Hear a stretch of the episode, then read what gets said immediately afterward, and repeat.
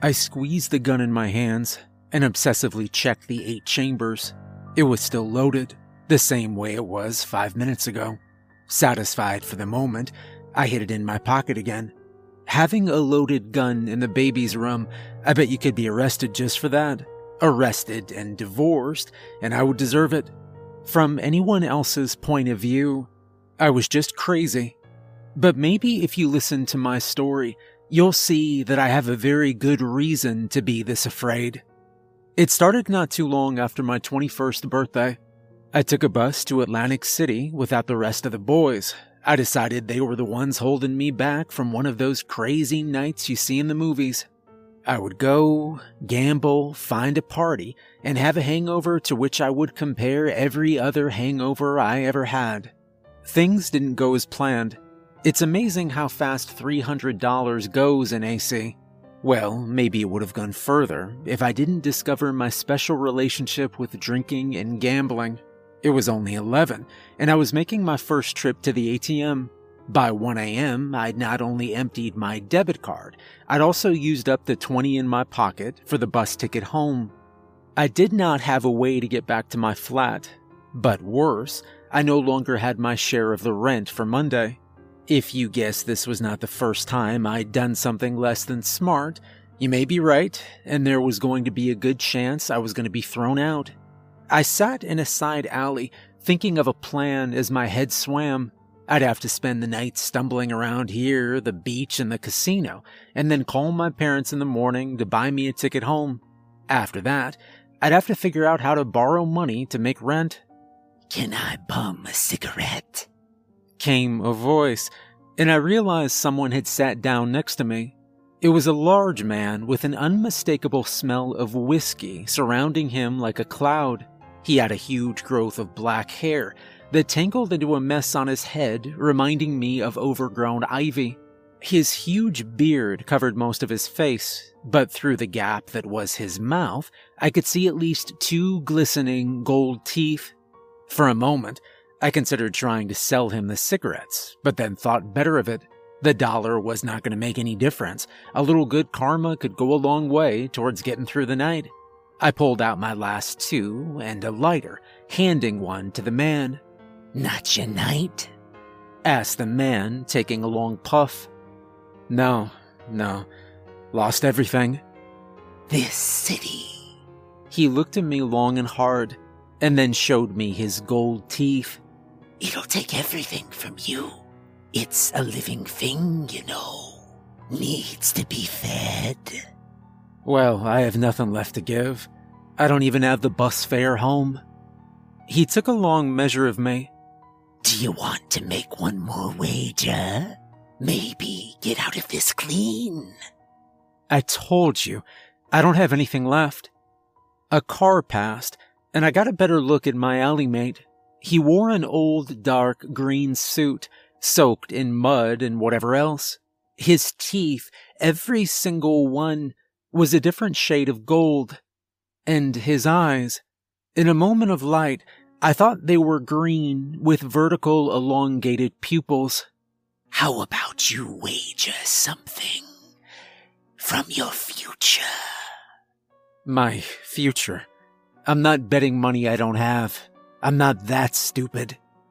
Not money, he said as he moved closer to me. The smell of alcohol and piss was overwhelming. How about you wager your firstborn? I. I laughed, even though nothing was funny. I don't have children, I said. That's why it's a wager, a gamble, a risk. The man's voice pierced me to the core, and I felt as if I was prey in the eyes of a predator. If you have children, the first is mine, and you can go home like this night never happened. Um. I hesitated. This was crazy, but as I looked at the man, I knew some truth deep inside. I was not going to survive the night here. He was the first in a long line of those who prowled these streets at night. Okay. I guess you can have my firstborn, If you can get me home with all the money I lost. Smart boy. The man replied. Yeah, very smart, I thought to myself. I don't want children. So smart that I'm pretending to myself that some drunk in an alley is going to get my rent money back. Check your pockets, boy. I reached into my pockets and fumbled past my empty wallet for a moment. Then I pulled out the only other thing in there. Somehow, I still had a $1 chip. This is going to get me home? Take it to the wheel. Play 13, then 17.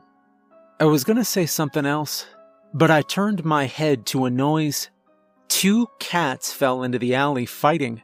When I turned back, the old man was gone, with only an empty bottle of whiskey where he sat.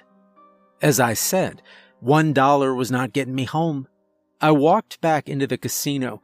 It was now mostly empty. Only the terrifying night crowd of truly those having nothing to lose. I realized I was one of them.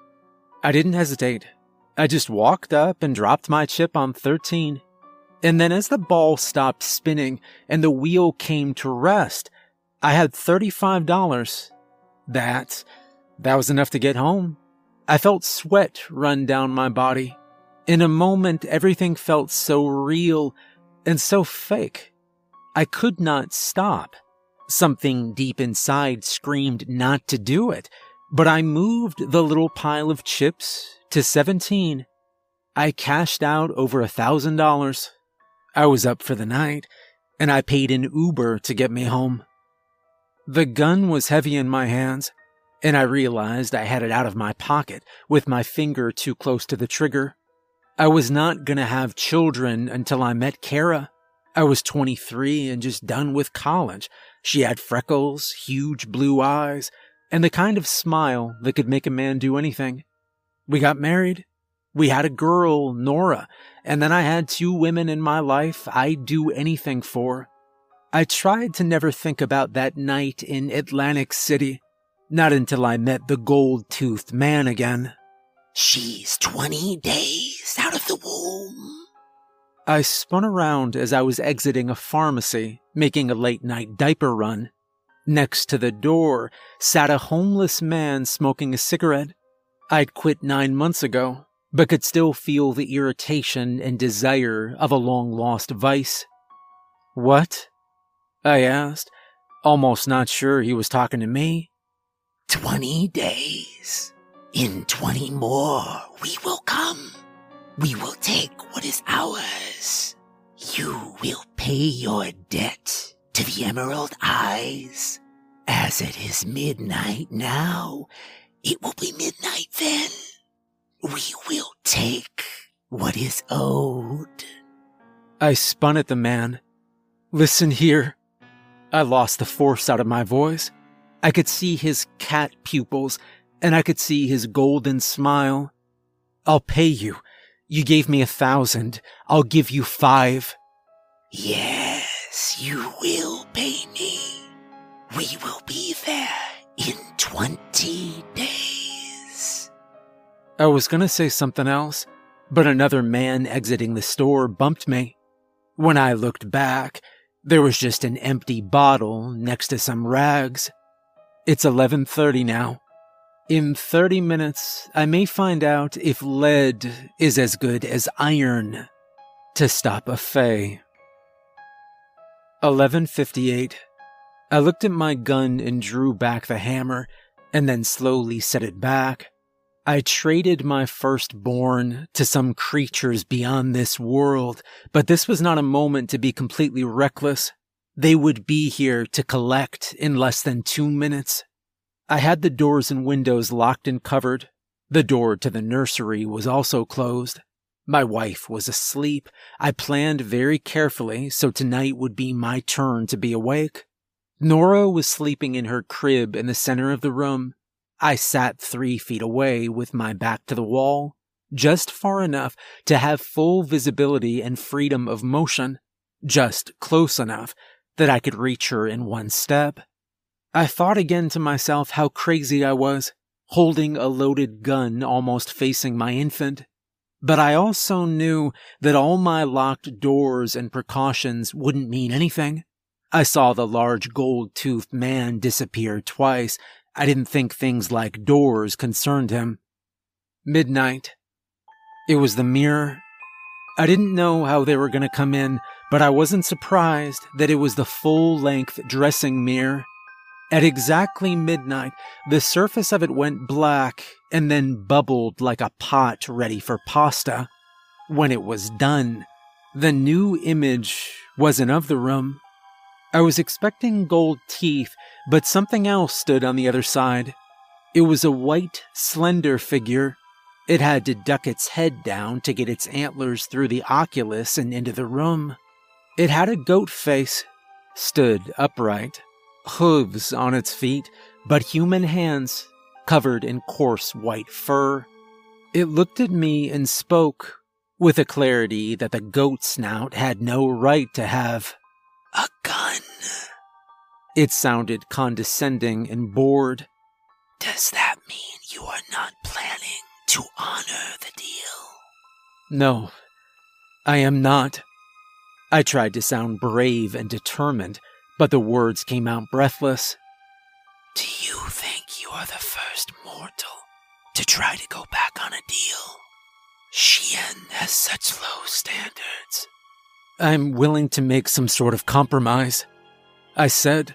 I felt like my heart was going to come out of its chest. I tried to take a deep breath. If I just dropped dead right here, it wouldn't help anyone.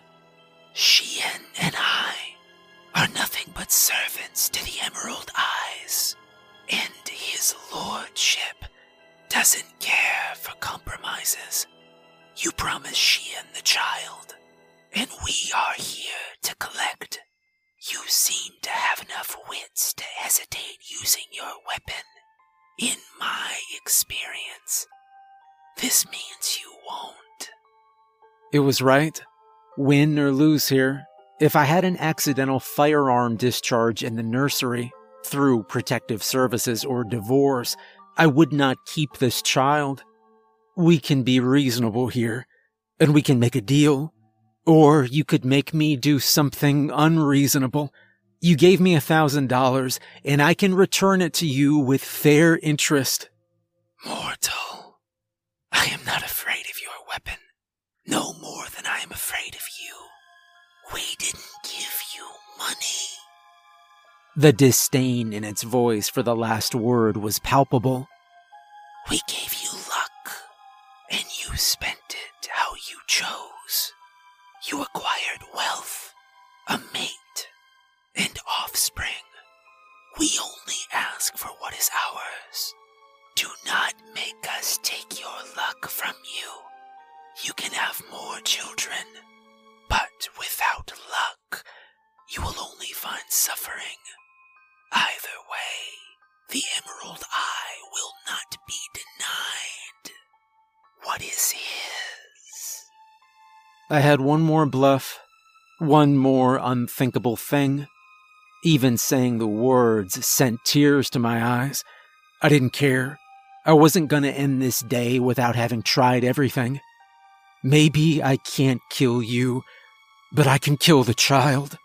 If you don't negotiate with me, you can go back to your emerald eyes empty handed. I'll shoot the child and then myself, and then you'll have nothing. The world went blurry, and my hands were shaking. I could feel tears running down my face. I didn't know if I was screaming and if my wife could hear me upstairs. I tried to steady myself, to gather my will, and show this goat that I had the determination. Mortal, your hands are shaking. Do not do anything we would both regret. Let me do you this one kindness and tell you something. If you are so determined, take the gun, place it to your temple, and pull the trigger.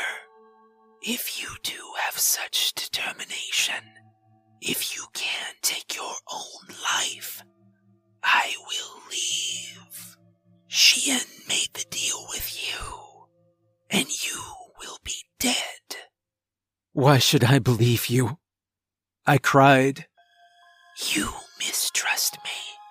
I am not the one who has brought a gun to a deal already made. If you take your own life, I will leave. None of us will come back. Your child will be safe.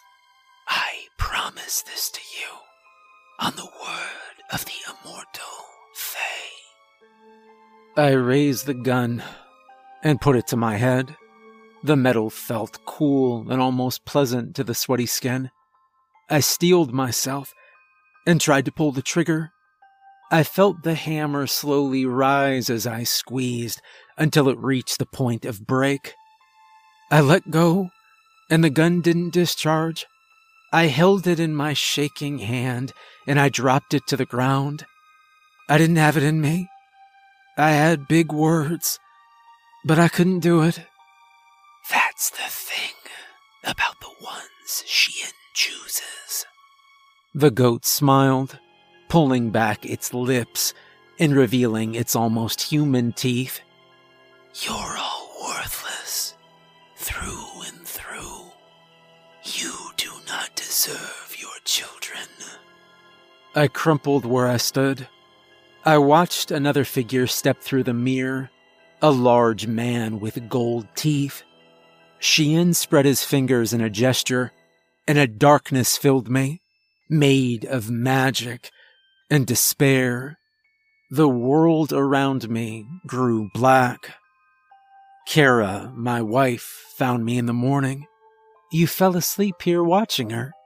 She said, You were so cute. I looked to the crib, not knowing what to expect. Was I asleep? Did I dream at all? There was something shaped like my little baby in there. Kara kneeled down and picked it up. Ah, oh, she's being fussy today. I stepped over, blinking my eyes to look at my daughter. Wrapped up and swaddled was a little thing. It had inhuman blue skin and no hair. Its ears were long and pointed, full of fur. When it saw that I was near it, it opened its eyes and it looked right back at me. They were gold pupils on a sea of black. It smiled at me, showing rows of sharp needle teeth. She must be hungry, Kara said, revealing a breast from her robe. She held the creature to her, but then jerked it away. Ow! I must be really tender. Honey, could you make a bottle? I'll try breastfeeding later. The thing in my wife's arms looked at me and laughed. I'm going to enjoy the taste of this human. It cackled at me. Aw, she's laughing. Kara gently rocked the bundle in her arms. Look at her. She's laughing for the first time.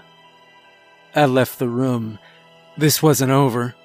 I may have lost my will at that moment, but this wasn't over. Maybe I was the only one who could see the monsters, but I will walk to hell and back, and I will have my daughter back. It has been over one week since the Fae took my daughter. In its place, they left a blue goblin like creature called a changeling. No one but me can see that something is wrong. My wife still cares for it like it's our own child, and I can feel myself slipping into madness. I know this is my fault. I made the deal for my firstborn to get myself out of a moment of trouble at a young age, but I don't deserve this hell. Nora was a quiet child. Kara and I quickly fell into a rhythm of feeding and changing her. The changeling screams anytime it doesn't have someone's attention. Every moment now, someone has to be with it. And often it screams, even if we have it in our arms. It doesn't eat when it should eat and pukes its yellow bile on everything around. It defecates a green liquid whose stench makes me puke. It mocks me anytime I'm in the room. It tells me of the suffering my daughter will face in the Emerald Eyes court. And it picks me apart as a human being, knowing every flaw I hold in my heart. Perhaps if I knew life would be like this, I would have been able to pull the trigger and save my little girl. The worst part is I have to play along. I have to pretend to soothe the baby as it laughs at me and tells me that I'll crack.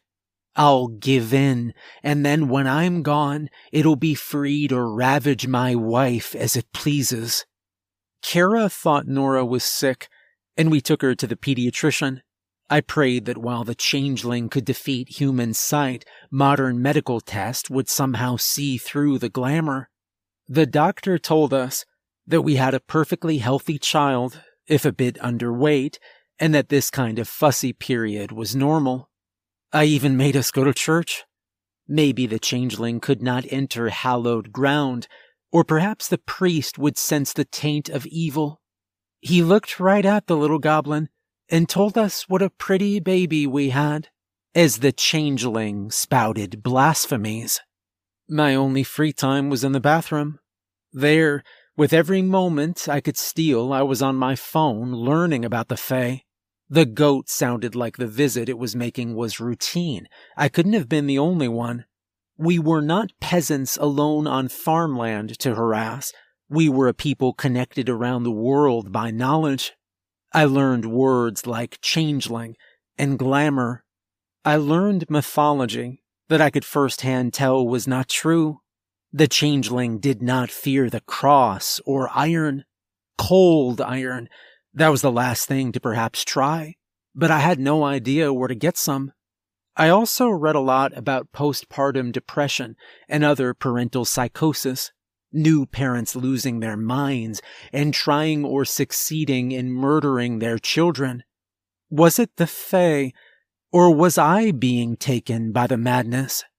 This had to end one way or another. I put together one plan, one Hail Mary. I gathered what I thought I'd need from eBay, and I told my wife she should take a weekend with the girls. I'd watch the child, and a little break would go a long way for our marriage. I waited until noon on Sunday, the moment I thought furthest from the midnight these creatures preferred. I had my last ingredient ready. As I set the false infant in its carrier in the middle of a cleared living room. What are you doing, you little excuse for a man? Has your wife finally left you? It said, No. I was calm I set down my phone and started recording the changeling. We're gonna try something new. What do you think of these cute baby mittens? I asked. It squirmed, but being recorded, did not fight any more than an infant would as I pulled the little things over its hands. Are you insane? Are you recording yourself being insane? No, if you won't do anything weird, I won't do anything weird. I said, and then I pulled out a flask and poured it on the changeling as it squirmed. Holy water, what is your plan? I do not care about your lord or holy water. No, but I did notice you would not drink baby formula when I added some to the mix. I think it only hurts you if you get it inside. I replied. Uh, so what are you gonna do now? Cut up your child on video? You're insane, you know. You'll go to prison. Do you know what they'll do to you in prison? Prisons are full of beings like me who do not take well to attacks on their kind. Or maybe there is no Fae. The creature continued. Maybe you are insane. Did you think of that? Do you see what you're about to do? You're about to stab your own baby. Don't you think it's much more likely that you've lost your mind than that fairies are real? I figured that out too, I said, smiling, and then I walked to the kitchen. I returned with a big plastic cage and set it on the ground. This is Shiog Marfor. Am I pronouncing that right? A meow came from the cage. You brought a cat? The creature sounded a little concerned the first time it lost that shrill in its voice. Not just a cat, actually. I began. A 20 pound Maine Coon, named, do tell me if I'm translating this wrong, Fey Slayer. I opened the cage, and the gray feline stepped out and stretched its long back. Huh, it says here, great with children. This is a trial adoption just for a week. If I'm crazy, well, it's about to go over there and sniff you. I'm gonna get a very cute video. Or maybe I'm not. And he's about to tear out your throat. No, no, the creature said as I held the cat back by the collar. I am here for your benefit. I'm here so you don't have to explain what happened to the baby. My benefit? You are a nightmare. I, I will be good. I, I will be quiet. It said. I really thought the little guy sounded genuinely scared. Here's what we're gonna do. I'm gonna keep the cat, and if you speak again without being asked or do anything to upset me or the missus, I'm gonna forget to close the door to the baby room, and the cat is gonna tuck you in. And then I'm gonna clean out your cuts with this. I waved the flask. Yes, yes, I, I understand. Yes, said the changeling. But there's more. If you want to survive the day, you are going to tell me how to cross the mirror. No, the creature said. You're mortal. There are rules against that. And what good will it do? These little tricks will do nothing to Sheehan. You are nothing to the court of the Emerald Eyes. I picked up the cat and brought it close. It hissed as it looked at the goblin. I put my hand into my pocket and dropped little bits of iron around the baby carrier. I am not gonna ask again. You will tell me how to pass the mirror, and you will swear on your immortality to tell me the whole truth. You will speak it thrice, and you will be bound to your word. The ingredients I needed were weird, but not ungettable. As soon as I'm ready, one of these dark midnights, when the barriers between our worlds are thinnest, I'm gonna get my daughter back. I spent the last week going through herbalist and mystic shops looking for the ingredients that I needed, but now I had the mixture. I again found a night my wife was asleep and prepared to do the ritual. I crushed all the herbs into a powder and a mortar and dropped them into a glass full of unmalted whiskey. It took me a few tries to force the concoction down. I hadn't had this much alcohol in one glass since before I was married. Then as the warmth of the drink filled my body and the foul taste of the herbs danced in my mouth, I waited for the mirror. I didn't think it was going to work. I thought the little goblin found some cheat or out from the deal we made. Maybe this concoction was just poison and I was going to drop dead right here. Against the odds I set in my mind, the mirror began to boil just like before. I clenched the gun in my pocket it was better to not need it and have it than to need it and not have it. At the same time, I was already feeling a daze. I was more likely to hurt myself with that thing than anyone else. I needed to come in as a guest. I wasn't going to get anywhere by force. With a sigh, I hid the gun in a drawer. Then, with no more ways to hesitate, I took a deep breath and stepped through I think I was expecting a forest. Every storybook ever had the Fae holed in some deep woods. Where I found myself instead was an old smoked up room. The clouds of tobacco were so thick that they obstructed vision more than a few feet away. The smell pulled at my insides and begged me to light a cigarette. I don't know how, with all the stress, I'd still not had one since she was taken. I looked around, trying to get some sort of bearing. I stood on a cheap carpet with a disgusting mix of faded, colorful shapes and stains of all shades of brown.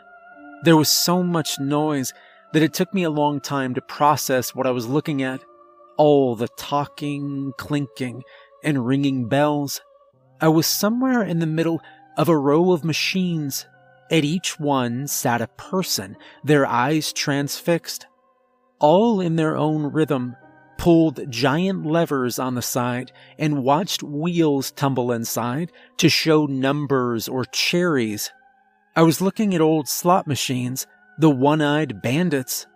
Around the machines walked the staff. Some had drinks or cigars on their trays. They were all animals on their hind legs, not unlike the goat. One stopped, offering me a drink, but I already had too much and waved them on. Suddenly, I heard a choking noise. I turned around to see an older man behind me grasp his chest and drop to the floor.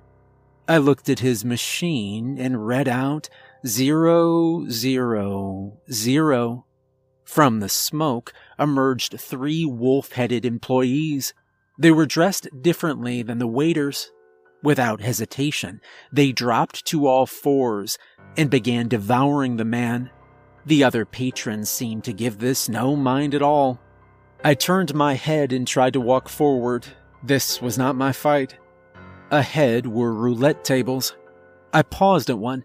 The once green felt was soaked in blood, and the field had a kidney laid out on red.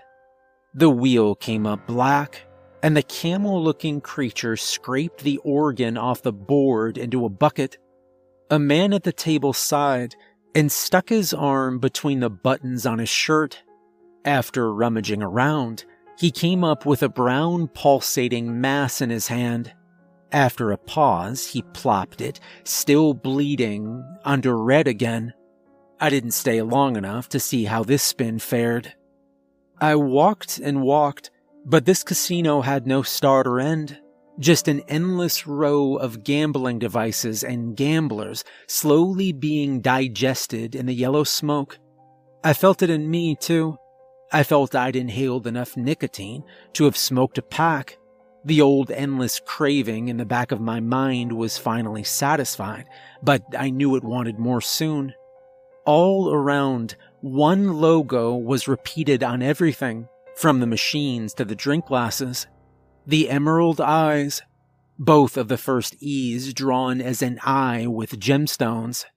This was a machine destined to consume humanity.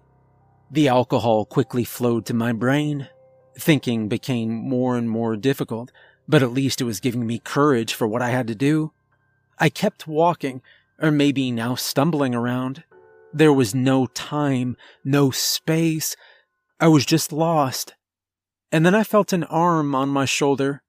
Startled, I turned and saw gold toothed Sheehan. I thought you were not dumb enough or brave enough to do something like this. He pushed my shoulder and spun me hard. When I looked around again, I was in a different room. This was a bar with animal patrons shuffling in and out.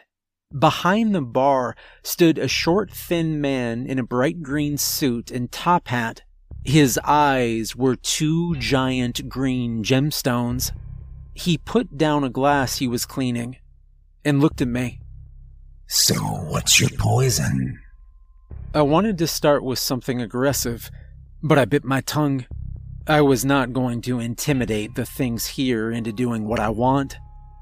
I don't want to drink. I said softly. I think I had enough. I just want my daughter back. Ignoring my words, he pulled out a green bottle and poured me a shot of a thick liquid. I somehow knew that I had to drink it to continue the conversation. He waited for me to set the shot glass down before talking. And how are you going to trade for that? You had your chance to end your life and break the contract. Now your heart has less beats than hers, and your liver can take less drinks. How are you going to offer something of greater value to the Emerald Eyes? There must be something you want. There must be something I can give. A man isn't born with all his value just to lose it over time. There must be some value acquired throughout one's life. I said. How poetic.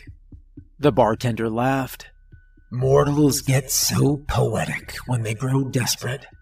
I will tell you one thing. I have a soft spot for anyone who makes it this far. Most people simply accept their fate. Most people cut their losses. But not you. You will double down again and again. You think the game is not fixed against you. You think sooner or later the wheel will spin red. I don't want to gamble. I don't want any arrangement where I don't have my daughter back. Ah, I see. Well, let me take a look at you. There is one thing you have more valuable than a girl. Here is the game. If you let me have it without knowing what it is, it's a deal. I will not give up my life, I said, and took a deep breath.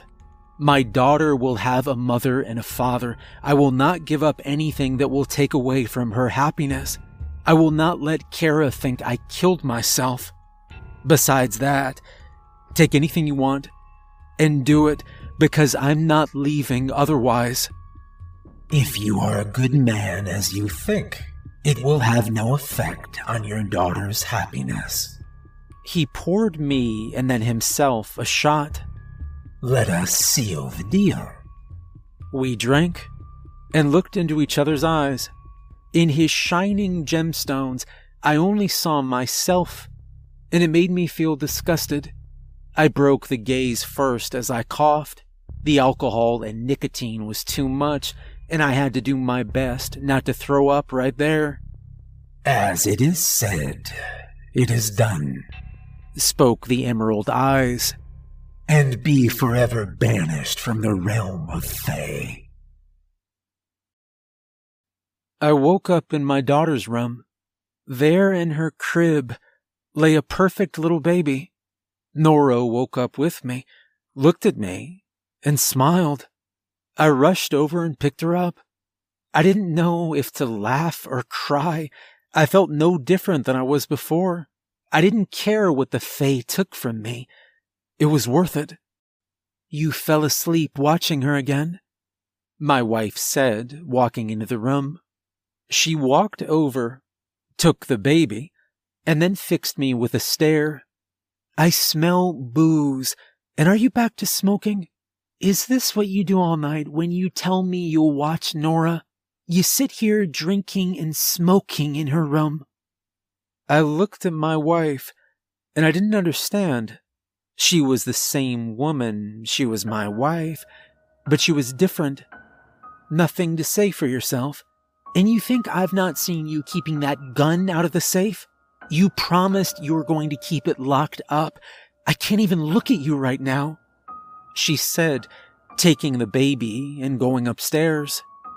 I wanted to defend myself, but I couldn't. What could I say? I was too drunk to get a coherent sentence together. I didn't even understand who she was. I realized then that I didn't love her anymore. I sat watching the empty crib. I still had something. I still loved my daughter. If I could still feel something, that means this wasn't over. Maybe I could fall in love with Kara again. How could I not love the mother of my child? I didn't know. I felt sick to my stomach and full of self pity. I put my hand to my pocket on instinct, finding it empty. I had not had a pack there for nine months now. I looked at the half empty whiskey bottle near the mirror and considered if I should pour it down the drain. I was older now. I had self control. I didn't need to do those kinds of things. The cat came up and rubbed against my leg. Perhaps he was the real Fae slayer after all, because I felt something shift inside myself. For a moment, I felt like I didn't give something up, but instead was cursed. That somehow made me feel better, like I could free myself and things could go back to how they were. I knew one thing though. If I had to do the last three weeks over again, I wouldn't do them any other way.